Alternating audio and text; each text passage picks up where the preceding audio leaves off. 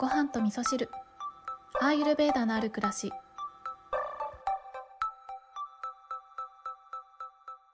私がお料理をされるのであれば、あのシェフのところに行きたいです。こんにちは。えー、昨日はね、お便りをご紹介しながら、ちょっと長めのお話になってしまったんですけれども、えー、今日もお便りをご紹介しながら、ゆっくりお話ししたいなと思うので、もしかしたらね、ちょっと長くなっちゃうかもしれないんですけれども、ね、みんな昨日聞いてくださってありがとうございました。あのー配信時間を見てね、長いなっていう時は、本当皆さんお忙しいと思いますので、ぜひ時間ができた時にでもね、ゆっくり聞いていただけたら嬉しいなと思っております。はい、それでは今日のお便りご紹介していきます。ごはみそネーム、ももさん。ももさんいつもありがとうございます。きょうこさんこんにちは。今日は仕事が早く終わり、お昼ご飯をどこかで食べて帰ろうと少し悩んだ挙句、美味しそうな親子丼のお店を見つけました。久しぶりの外食で少しお値段が高いなと思ってお店に入りましたが、お膳の上に丼と小鉢、お箸がバラバラに並べられて出てきてがっくり。こんな些細なことですが、もっと丁寧に扱われたものが食べたいと終始残念な気持ちでいただいてしまいました。鳥さんごめんなさい。うーん。生理前なのかざわざわしていて、瞑想もストレッチも集中できません。今日は風も強く寒いし、早めにお休みしたいと思います。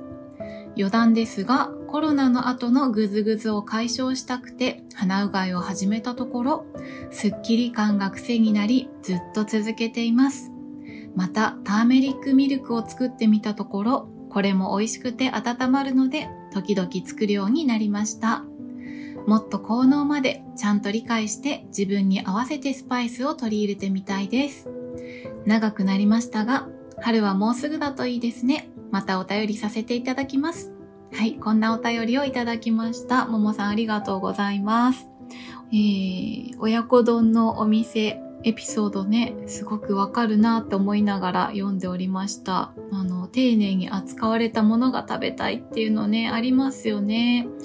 なんか、そうなんですよね。この私がゆるベジタリアン生活を始めていて、あの、感じたことでね、いかにお肉、お魚をいつもいただいているかということに気がついたっていうお話をちょっと前にね、しましたけど、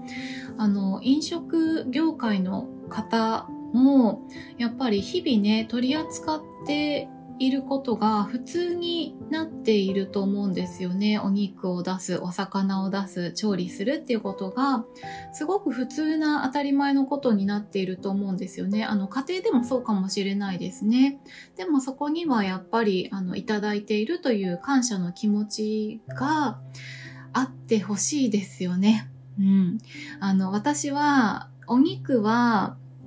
えー、基本的にもう食べないっていう風にしてるんですけど、もしいただくのであれば、ここのお店でいただきたいっていうね、ここぞという時の大好きなお気に入りの、えー、フレンチレストランがあるんですけれども、去年の年末ぐらいに、えー、出会ってから何回か足を運んでいるんですけれども、冬の間はね結構ジビエの料理が多かったりするんですが、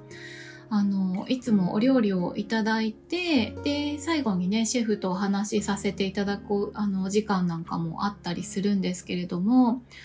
あのそこのレストランは本当にあのシェフが一人で調理をしてくださっていて、えー、いちからじゅうまで全部あの一人でやってくださってるんですけれども、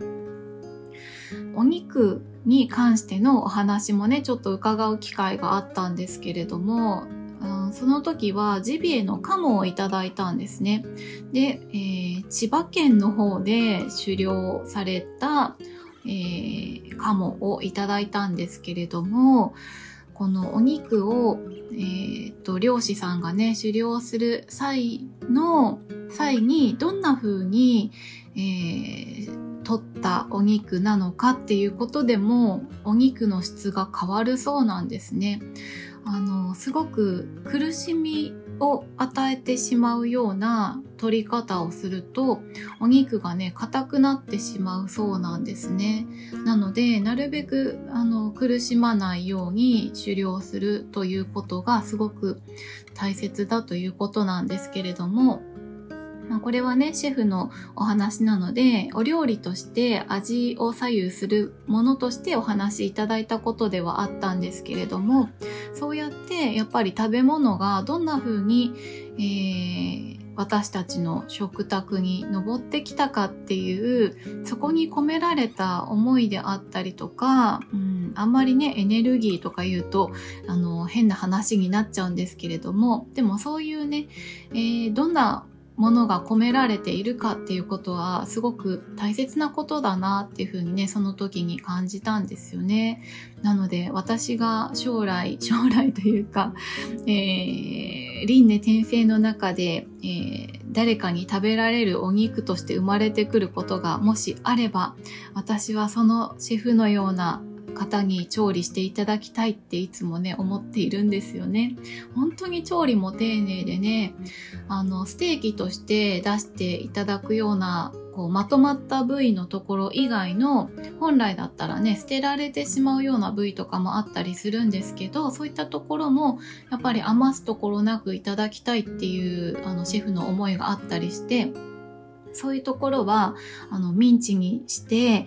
ー、臭みを取って、えー、丁寧にパイに包んで出してくれたりとかするんですよね。なので私はお肉に生まれたらこのお店に行きたいと思っていつもいただいております。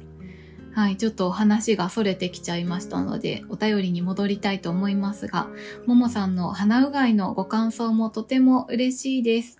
あのコロナの後のね療養はうまくいってますでしょうかね。鼻うがいを取り入れてくださったということで本当に気持ちいいですよね。この鼻うがいの効能とかはね番組の中でもお話ししてますけど、あの単純に鼻をきれいにしてるとそこに入ってくる、えー、呼吸の量、空気の量が全然変わってくるので、それだけでも体がスムーズに動くようにもなるし、頭がねしっかり働くようにもなるっていうことで心地が悪いわけがないんですよね。なのでそうやって体感としてね気持ちいいなって思って、えー、義務としてやるんじゃなくて気持ちいいからやろう、心地いいからやろうっていう風にね続けていくっていうことがととってもいいことですよね。あとはターメリックね、私もターメリックは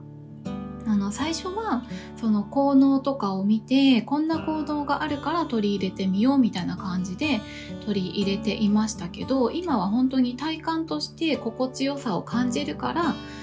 取り入れてるっていうところがあるので、ももさんもねあのいろんなスパイスの効能をあの理解して自分に合わせたスパイスを取り入れてみたいということですけれども、これは本当にゆっくりゆっくりね効能を見て、じゃあ取り入れてみようかなっていうことを、えー、してみて、で実際どうだかどうだったかっていうことを体感してみて、あ、なんかこれは自分には合ってるなとか、逆にねこれは自分には合わないかなとか、今は違うのかなとかね、そんな風にあのー、自分の中で感じるっていうことをしながら取り入れていっていただくと、なんかこうハリボテじゃないようなアーユルヴェーダっていうんですかね、本当に自分に合ったアーユルヴェーダの知恵を生かしていく、うん、生きたアーユルヴェーダの知恵をこう取り入れていくっていうことができるんじゃないかなって思いながらお便りを読ませていただきました。えー、ももさんいつもありがとうございます。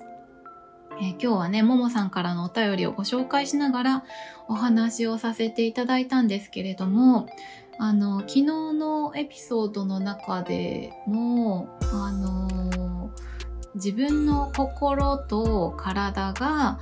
こう乖離してしまうみたいなお話をしたと思うんですけれども、このアーユルヴェーダとかヨガとかこのヴェーダに関わること、インド占星術もそうなんですけれども、